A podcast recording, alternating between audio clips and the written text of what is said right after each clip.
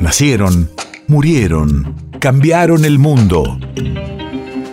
En Nacional Doc, siempre es hoy. Siempre es hoy. 19 de abril, 1867. Hace 155 años nacía en Mercedes, provincia de Buenos Aires, el destacado periodista, cuentista y novelista Roberto Pairó.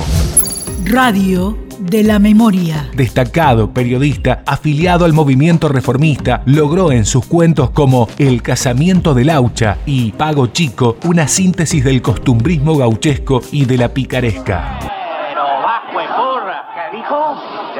Que me han fregado. Si quieres el chiste, únicamente que me acepte el poncho. Vamos, hombre, barco a usar poncho. Con razón son unos muertos de frío. ¿Me acepta el poncho, don? ¿No sabe que está prohibido apostar? Disculpe, pero como lo vi con la libretita, pensé que aceptaba apuesta. No, mi amigo. Apenas si soy periodista. Ah, periodista, eso que escriben los diarios lo que le pasa a la gente. Más o menos.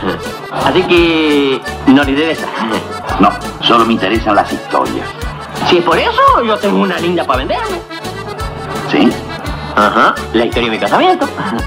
No me diga. ¿Es tan interesante su casamiento?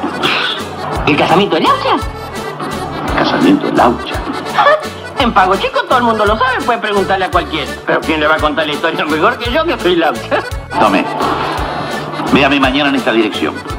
Si la historia es buena, le pagaré 10 pesos. ¿Días nacionales? ¿Qué? ¿No está de acuerdo? Sí que no voy a estar. Ahora que, claro, si usted tuviera un adelantito, bueno, usted sabe, ¿no? ¿Eh? Tome dos pesos. Muchas gracias. Y hasta mañana, ¿eh? Hasta mañana. ¡Bajo! ¡Alejite!